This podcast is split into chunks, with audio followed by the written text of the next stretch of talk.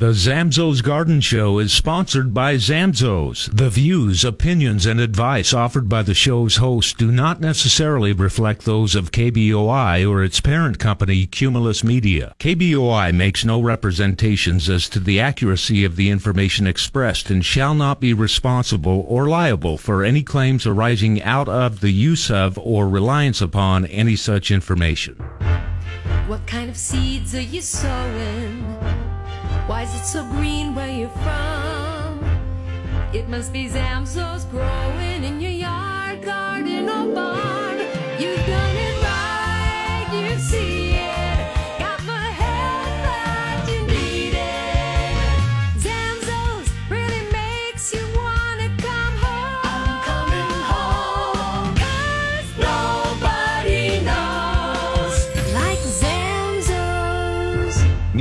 Talk 670 KBOI. It's the Nobody Knows Like Zamzows Garden Show on News Talk 670 KBOI. To be a part of the show, call now 1 800 529 KBOI or 336 3700. It's the Nobody Knows Like Zamzows Garden Show on the Big 670 KBOI.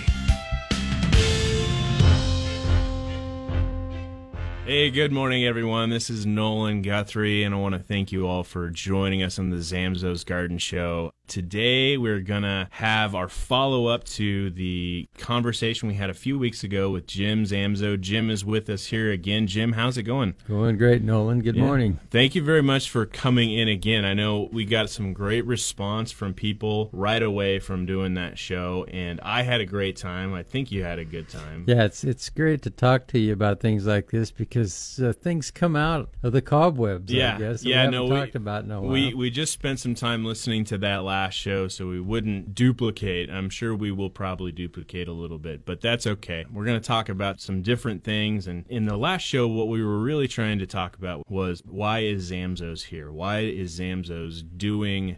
Lawn garden and pet. And and we talked a lot about lawn and we talked a lot about history and a lot of things that were going on. But the thing i liked the most about what we were talking we were going a little no deeper. we were going a little deeper into a soil conversation. And we want to talk a little bit more about that and how what we put into it gives us more. So jim what in your opinion makes a good soil Let's go back and talk a little bit about the history of how soil is created in the first place. yeah We start off with base rock, and as rock is eroded into rock and gravel, and then sand, and then the finer stuff we call clays, Yeah. we end up with a base soil. Then we've got things that start to grow in it, which then die and add some humus to the soil. So we've got all the minerals from the mother rock. We've got the organics from the growing microorganisms and the plants that are growing in it. And then that soil over generations creates itself. So you end up with a very healthy soil in a natural situation where you've got a balance of carbon and nitrogen and phosphorus and all these trace minerals and the bacterium and the fungi and all these things. And you've got an ecology going on there right until in steps man. and uh, let's take a look at when we hit the plains. Our forefathers went in there and they broke that sod and they grew fantastic crops. Right. They grew so much wheat in that virgin soil for the longest period of time until eventually they just depleted it. right Well, once they had gotten it down to the place where it wouldn't grow much, of course, along came the discovery of chemical fertilizers. Then they could boost the growth of crops with chemical fertilizers, nitrogen, phosphorus, and potassium. At the same time, they're burning out the carbon, which we talked about before. With every bit of nitrogen they put on, they burn out the carbon, which killed the microbes. And the microbes are the little critters that are creating the acids and so on that etch the natural trace minerals out of the sands and the clays and so on. So our soils become depleted of the trace minerals. Then they become unhealthy. Then insects and disease come in. And then that brings us to the present. And that kind of reminds me of a, of a story. I uh, traveled to, to Russia with the governor here a couple of years ago, and we had with us a, a bunch of livestock men and women, and we were on the train between uh, Moscow and St. Petersburg, and the conversation came up about why their cattle weren't doing quite as well as they had generations in the past. Yeah.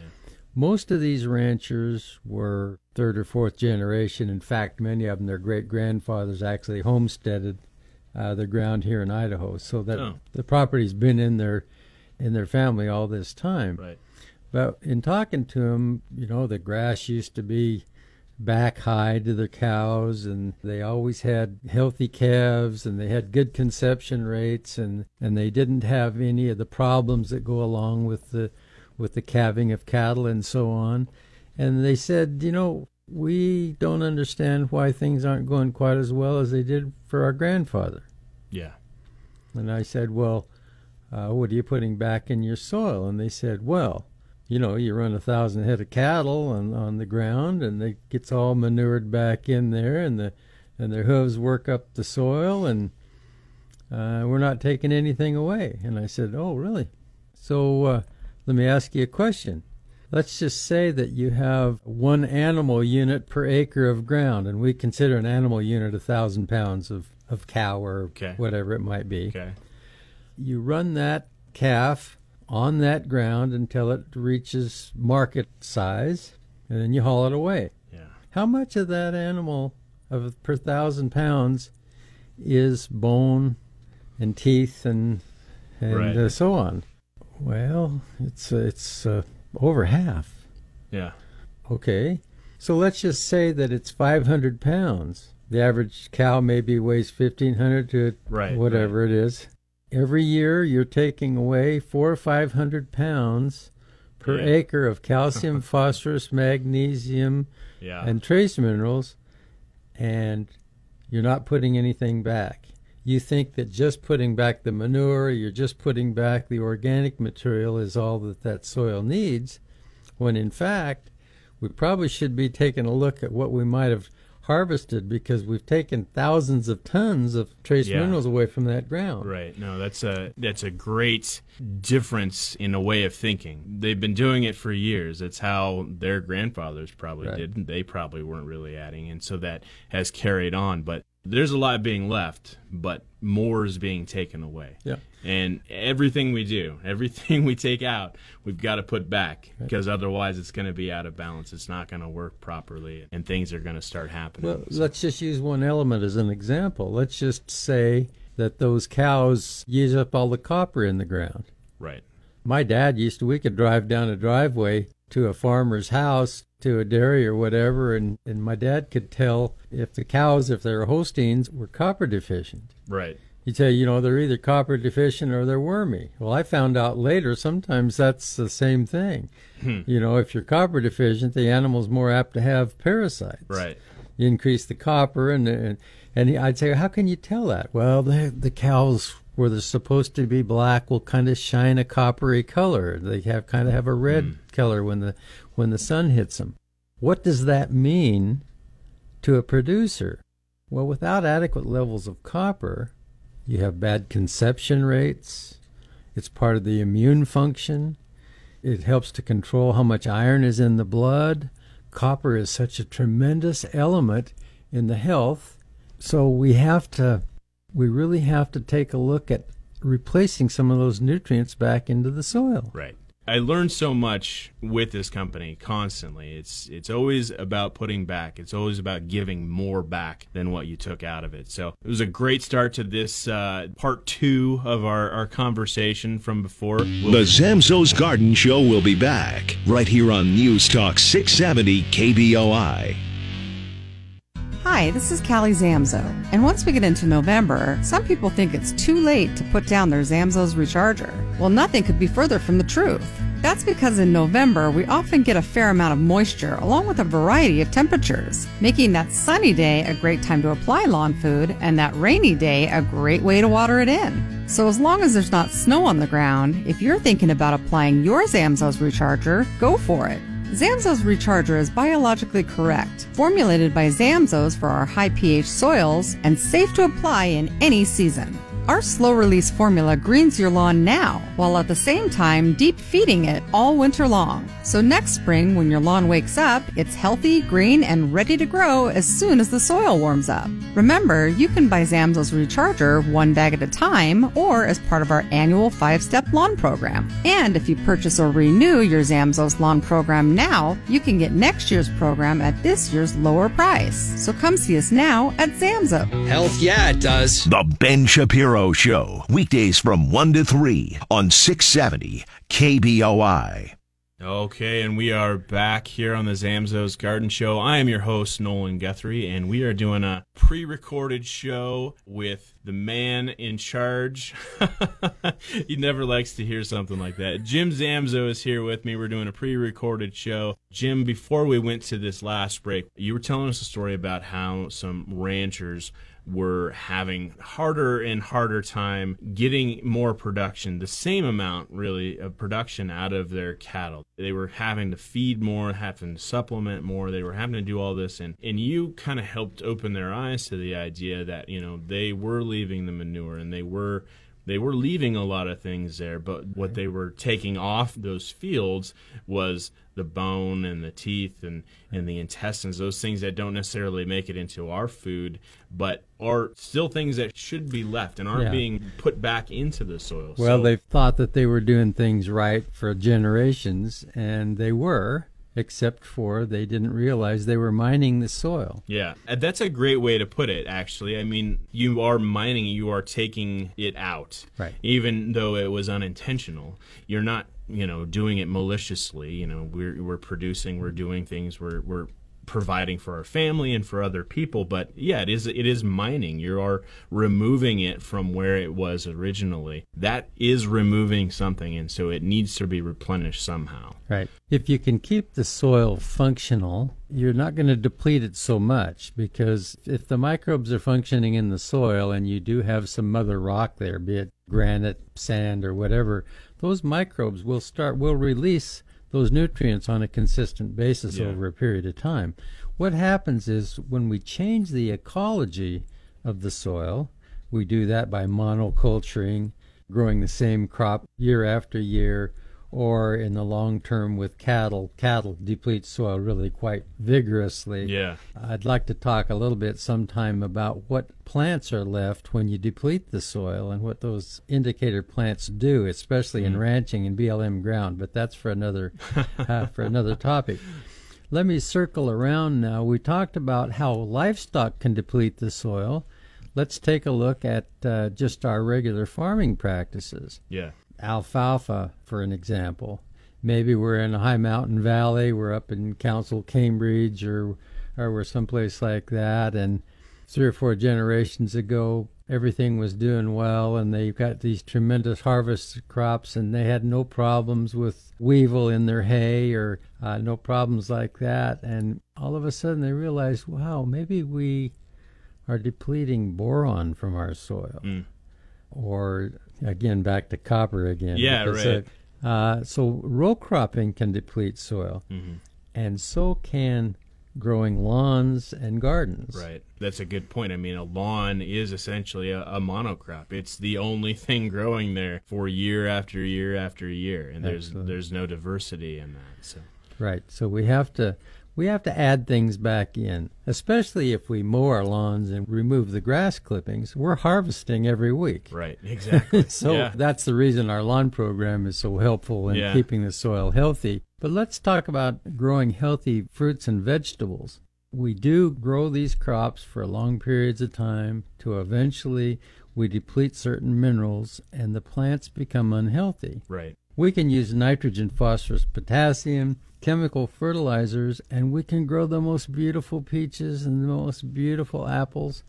But you know what? You pick them, and three days later they're rotting Yeah. because they don't store, because they don't have adequate trace minerals, and they don't have what we call the phytonutrients. All of the things in a plant that makes it look and smell like that particular hmm. species. Yeah. For example, what makes an apple taste and smell like an apple?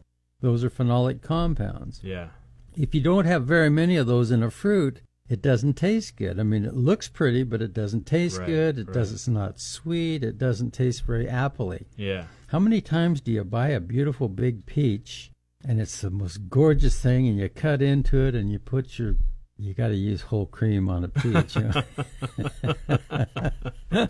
anyway, you put a little sugar and cream on your peaches, and, and you go, not so much. Yeah. What happened to that delicious, sweet, peachy peach that Grandma used to make? Yeah. You know, it's because we're growing this fruit too fast, too much chemical fertilizer. We're not doing the things necessary to encourage good health in the plant. Yeah. So we have to use more pesticides and so on. Right. So, how do we go about making these changes? How do we go about correcting the soil problems? Right. Well, it helps if we know what the problems are to start Yeah. with. By the way, you're listening to the Zamzows Garden Show. This is a pre-recorded show. I'm here with Jim Zamzow. I'm Nolan Guthrie, your host, and we're talking about soils. We're talking about putting things back and getting things back to a balance. I've been thinking a lot about that recently and trying to help people understand that knowing what a healthy plant looks like, not just what it looks like, but what it tastes like, really is a starting point to know when something's going wrong. Right. And and you brought up taste, and that's actually not something I thought much of. I'd always kind of gone with looks. If it, you know, if it looks this way, it's deficient in this, or if it's showing me this thing. So learning how to listen to your plants, what they're telling us, really will steer us in the right direction as to how we can help them Right. and bring them back to a place that they're going to be healthy in. Well, I've always thought, and I was taught this way by C.J. Finzow, that insects and diseases are nature's garbage collectors. Yeah. So if we've got a lot of problems with insect and disease pressure, that means there's something wrong in the soil, probably. There's something wrong with our light, air, water, and or nutrients. Yeah. Usually we've got the, the first one's taken care of, but the last one is nutrients. How do we balance those things, and how do we know whether we're on the right track or not? If we're in agriculture, we can have our soils tested. We can afford to have our tests done and spend fifty or sixty dollars a test on them to figure out what's wrong. In a small garden, that's very difficult to do. Sure. So, in my practice of formulating nutrients for soils over the years, I try to be pretty generalized. I try to make sure that we've covered all the bases so Yeah. people don't have to go test their soil for iron or, or you know, for nitrogen deficiency or something. The rest of it is uh, just a, a matter of education on how people can actually do a good job of raising their soil. Yeah. And you are, in fact, raising soil Yeah, before yeah. you raise your plants. And you need to take a break, but I will continue this. Yeah, I when we know get this through is, this like. is fantastic stuff, and it'd be great to carry this on into the next segment. So We'll come The Zamzows Garden Show will be back right here on News Talk 670 KBOI.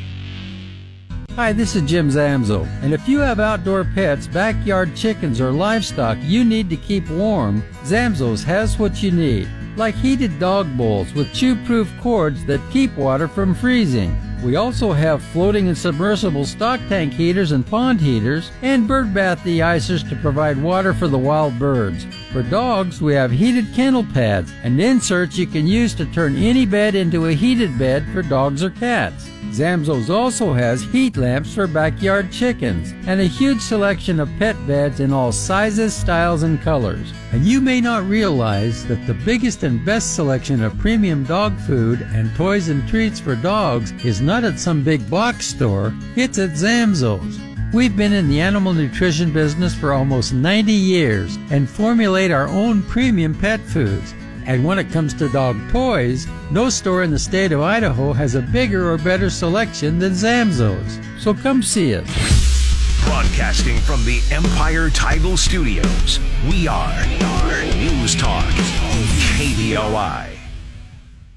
And we are back with the Zamzows Garden Show. I am your host, Nolan Guthrie, and we are having a conversation with Jim Zamzow. This is a pre recorded show, so we're not uh, taking phone calls today, but uh, stick around because it's going to be some uh, great topics of discussion. And Jim, we were talking about how you formulate things and what you kind of do to get a product to market and be the best that it can be for anybody, really. And with that in mind, let's go back a little bit and let's talk about about what is it that makes up the basics of soil? What's in it? You know, we talked some about how a soil is created and some of the parts to it, but I know there's more going on this. Soils was one of those things I loved in college. It's almost one of the most boring subjects. It can be, at least if you're not really looking at the right thing. But what I saw was life. There's so much happening in a soil and just a small, small amount of soil. The amount of things that are going on is just insurmountable. And so,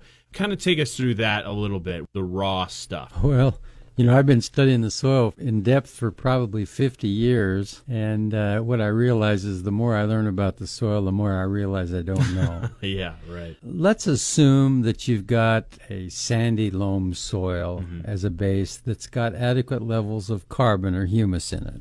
Okay. So let's look at a basic soil and see what it is that we really need to have. Dr. Albrecht used to say we have to look at the cation exchange capacity of the soil and in what position the cations are. I love cation exchange capacity. It's one. It's a weird thing to say that I love, but it's one thing that I really I keyed in on when I was taking a soils class. To me, that always seemed like a very important bit. I don't know if you can explain what that is. It's a word that's not used quite often in most of our vocabulary. Uh, that's that's pretty weird to like the CEC. I know, right? I know. Okay. Like, uh, anyway, I was taught that the cation exchange capacity of the soil was the horsepower of the soil. yeah. And that means what performance can this soil give you as far as yield and quality goes. But the cation exchange capacity, it means the soil's ability to hold cations. Well, what are the cations? They're calcium, magnesium, potassium, and sodium, and some hydrogen Right. uh, in there. But if we have those four cations in a good position in the soil, then we usually got a pretty good friable soil, meaning it absorbs and Yeah. holds water pretty well. It also allows our organic material to decompose into humus rather than into alcohol. Mm. And it means that we have the ability to feed the plant as though the, the plant is feeding off of a smorgasbord as Right. opposed to being forced. So, on that cation exchange capacity, we have calcium, which should be in, you know, roughly, I'm, not, I'm just going to estimate here, but roughly 65%. Magnesium, about 15%. percent Mm-hmm. Potassium, about 6%. And then sodium, around 1% or less. Right. A lot of people say uh, because of the way that Romans did Carthage by putting salt into the soil that we should keep salt away from soil. Truth of the matter is, is sodium it acts as an electrolyte in the soil, uh, which helps to move ions into the plant and so on. So if you have a soil that has calcium, magnesium, potassium, and no sodium, you've still got a soil that's relatively dead. It doesn't have any function to it. So if we have those four things in place, then we go into the trace minerals. I guess we should say minerals up front, but we start off, we've got sulfur, which is very, very important. Right. Uh, we've got iron, zinc, manganese, copper, cobalt, and then all the micro traces, including selenium and Yeah. vanadium and Right. titanium, yeah, yeah, even. Yeah. Uh, but probably the most important of those would be boron. Hmm. Boron is responsible for the function of calcium and silicon into the plant. Right. And boron's the one I'm trying to remember the phrase you've used before about boron. Well, it goes like this. CJ used to, CJ used to say that calcium is the prince of nutrients, but boron is the keeper at the gate. That's what it was. Yep. Yeah. Right. Yeah, but since then, I've also learned that boron drives silicon into the plant. hmm We always think that silica, silica, I guess, there's many components. Sure. It can be silica, silicone, silica, but that component of the plant helps to build structure Right. so that you don't have lodging. So many times we have crops of grain that are out here laying over, and it's because we don't have adequate structure to the cell, so we don't have calcium and, and, and. Right. So silicon. yeah, it's, it's his ability to stand upright. Right. Yeah. In fact, that's why we've bred these low, short straw crops Ah, interesting. because uh, there's not enough silica available silica, silica Yeah. in the soil that the big heads on top of the of that Mm. stalk, the stalk won't hold it. So they Right. bred these into where they've got like an eight or ten inch straw instead of an eighteen inch straw. That is, yeah. Is that know that interesting? amber waves of grain has turned into amber waves of stubble. right. Yeah. So how do we know if we're getting all of those elements? Yeah. Well, we have a lot of laboratories that can tell us that, and if people want to test their soil, that's available to them. But truthfully, we've been doing this long enough in this valley, we pretty much know what the soil requires. Yeah. So in our lawn program, in our Thrive product, all of the materials that we manufacture to nu- nurture the soil literally contain every mineral in the periodic table. So the smorgasbord is there. Right. And you say, well, smorgasbord, what do you mean? Well, a lot of people don't realize there's two ways that a plant feeds. We can force a plant to feed through the solution Right. in the soil. We can put water soluble nutrients in there, which are virtually all of the commercial fertilizers, unless they've got something that binds them and ties them up. Sure. They're all water soluble and they all go in solution. So the plant, in order to cool itself, transpires. Right. So it releases the water out of the leaf and that cools it. Through osmosis, then, it has to draw water up from the root to get more water. Yeah. And when it does that, it pulls up anything Right. that's in the water, so And that's- the solution. That's the the force feeding So- essentially of plants. so we force feed the plant. That's uh, hy- basically hydroponics in the Yeah. soil when you use water soluble. The other way is the ability for the plant to exchange the carbonic acid that it gets from the root tip for these cations that are in the cations exchange capacity and for these other trace minerals that it needs, Yeah. iron included.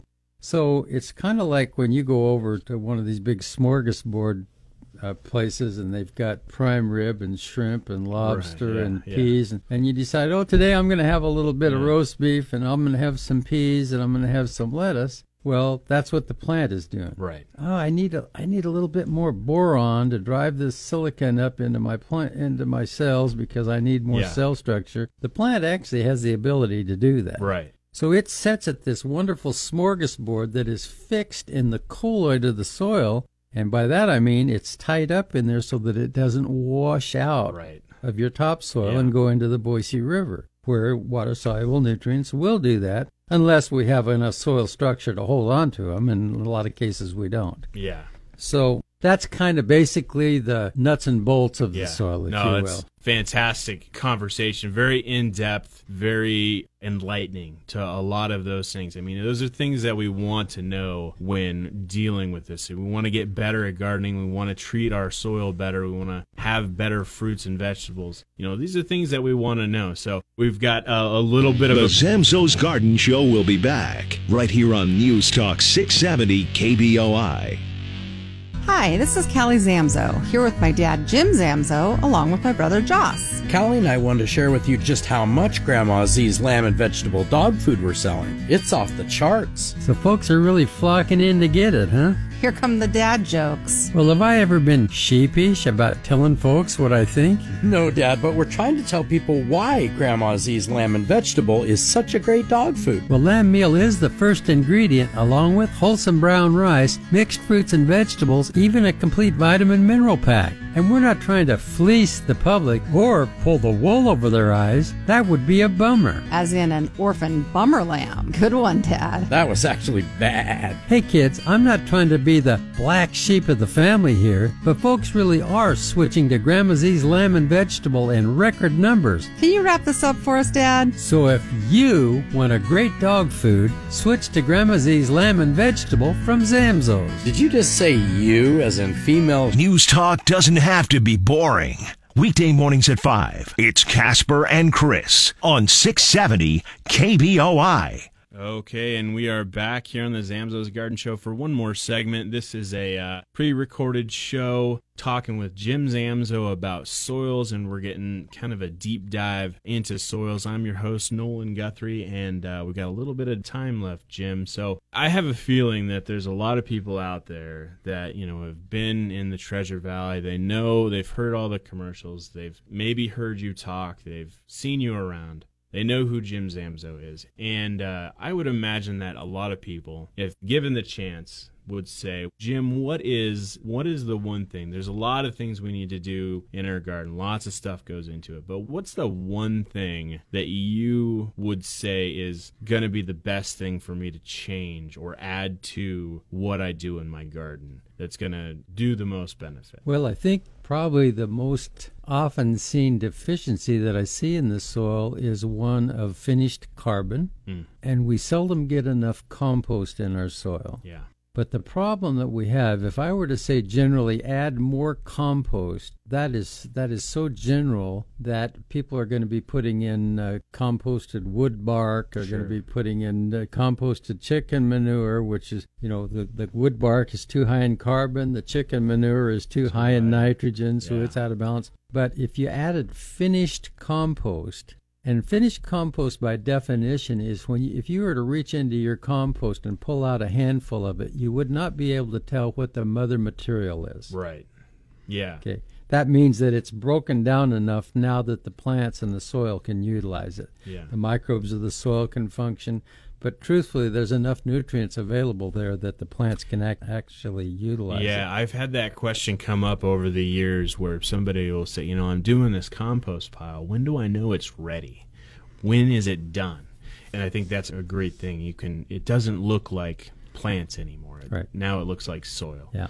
So I really like this story. It was a time where you had come back from your training and you were talking to Grandma Z Right. and you said, Grandma, I think we can make your garden better. Yeah. Would you mind just sharing that story with Okay, us? Because well- I, I really like it, and I- so it's a little self-serving. I was pretty much trained conventionally. I was taught about chemical fertilizers, chemical pesticides. Dad sold all of those things, and and, and in my university classes and Right. and specialized classes were all pretty conventional in nature. So I thought I knew it all at, in my early twenties. So I went over to Grandma's house and I said, Grandma. Uh, what you need to do in your garden, of course, I know it all at 22, right? you need to put some 16, 16, 16 on your garden. And she said to me, You stay out of my garden.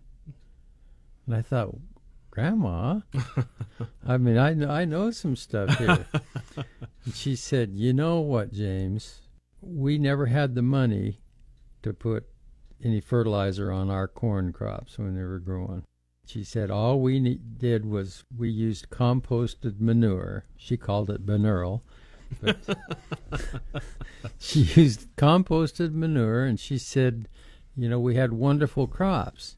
But she said after the war, when our neighbors started using those chemical fertilizers, they started having corn earworm and, and cane borer and all kinds of, of insects that they hadn't had before.